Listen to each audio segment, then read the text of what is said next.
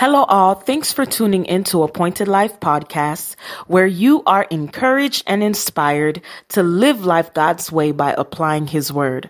My name is Ernede, and I am so glad that you are listening. So today I want to continue in this series of the promises of God. And I want to discuss with you what your posture should be in order for you to experience the promises of God in your life. Now, continuing on from the topic of God's faithfulness, we understand and know that God is faithful because that's just who he is. And like it says in 2 Timothy 2:13, he cannot deny himself. And what drives God to be faithful? It's His word. It's His promises. See, faithfulness is unfailingly remaining loyal to someone or something and then putting that loyalty into consistent practice regardless of extenuating circumstances. And we know reading the Bible, we know that seeing how God operated with the children of Israel, that this is true of His nature. So as, as an example, the children of Israel.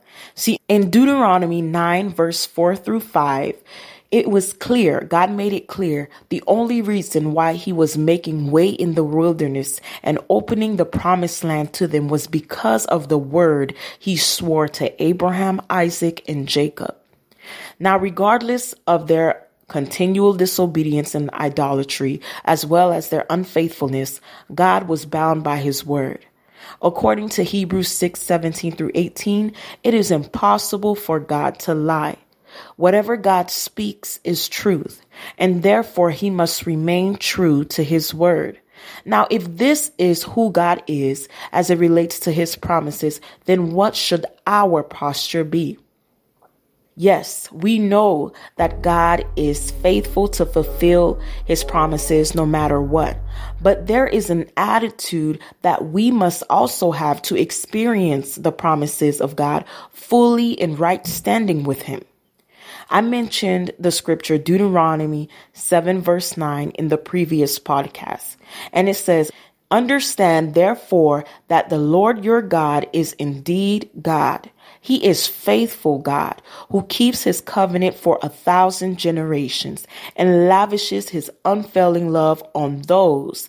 Now, we, we're, we're about to see what your posture should be in this scripture. See, the first part of the verse talks about God being faithful. Now, this last part of the verse saying that he is faithful to fulfill and he lavish his unfailing love on those who love him and obey his commands. So your posture should be that of love towards God and obedience to his word. Jesus says in Matthew 22, 37, Love the Lord your God with all of your heart and with all of your soul and with all of your mind. See, that type of love where you're loving God with who you are, your being will drive you to obey his commands. So you must know that being obedient to God is not a burden. Abraham did not see it a burden when God called him in Genesis 12 to leave his family's house, to leave a place of familiarity. He did not see that as a burden. God promised Abraham that he would bless him and all generations to come after him. Now, if Abraham remained where he was and didn't listen to God's instructions, what would have been the results? See, in order for us to experience the promises of God, we must be receptive to his word.